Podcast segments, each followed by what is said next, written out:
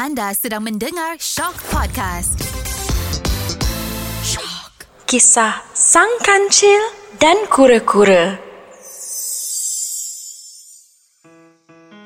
Pada suatu hari, Sang Kura-Kura sedang berjalan perlahan-lahan mengambil angin pagi di rimba.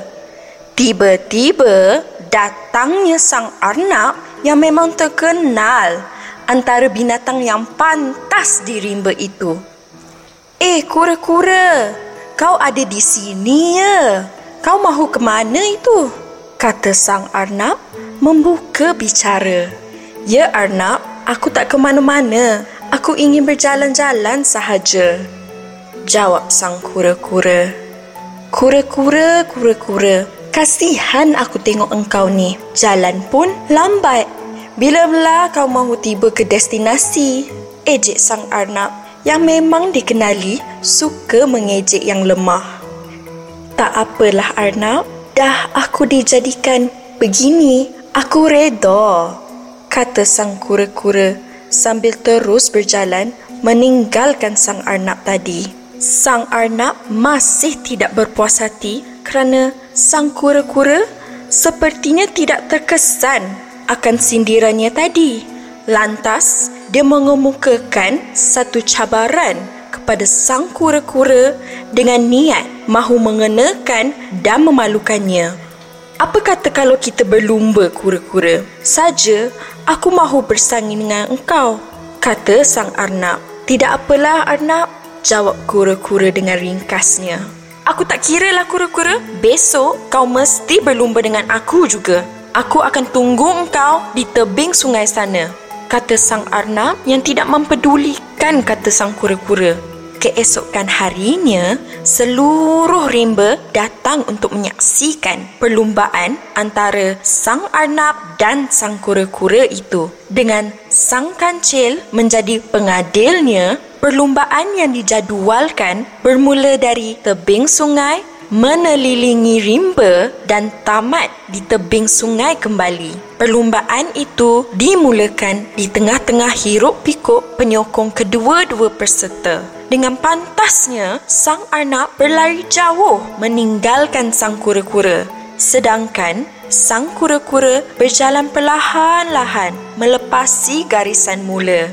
Setelah beberapa ketika, Sang Arnab berhenti di bawah sebatang pokok. Lalu, dia memerhatikan kalau ada kelibat sang kura-kura di belakangnya. Ah, pasti sudah jauh ku tinggalkan kura-kura. Garisan tamat pun dah dekat. Hmm, mengantuk pula aku ni. Baik aku tidur sekejap.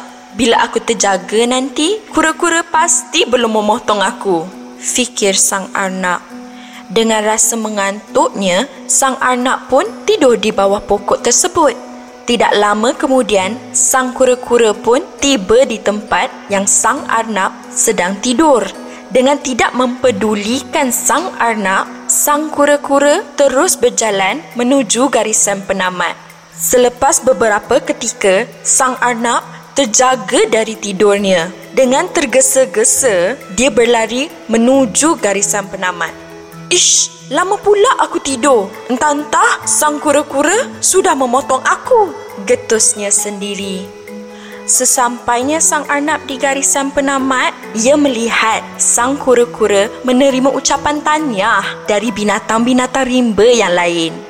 Kerana sang kura-kura berjaya memenangi perlumbaan itu.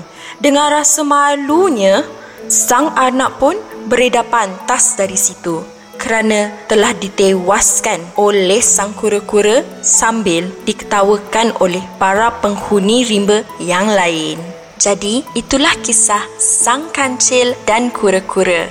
Ada beberapa pengajaran yang kita boleh ambil dari kisah tadi. Pertama sekali, kita janganlah berasa sombong dan bongkak atas kelebihan yang kita ada.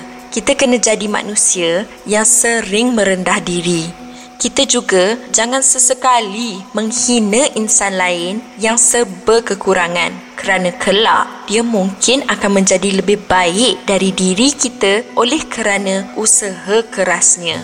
Jika kita ingin melakukan sesuatu, kita haruslah melakukannya dengan tekun dan jangan leka jika sudah berjaya di pertengahan jalan kerana belum pasti kita akan berjaya sehingga ke saat akhir. Dan akhir sekali, walaupun kita mungkin seseorang yang tidak dikurniakan kehebatan dan bakat, tapi kita boleh menjadi seseorang yang berjaya jika kita terus berusaha tanpa kenal penat dan jemu. Sekian sahaja kisah Sang Kancil dan Kura-Kura.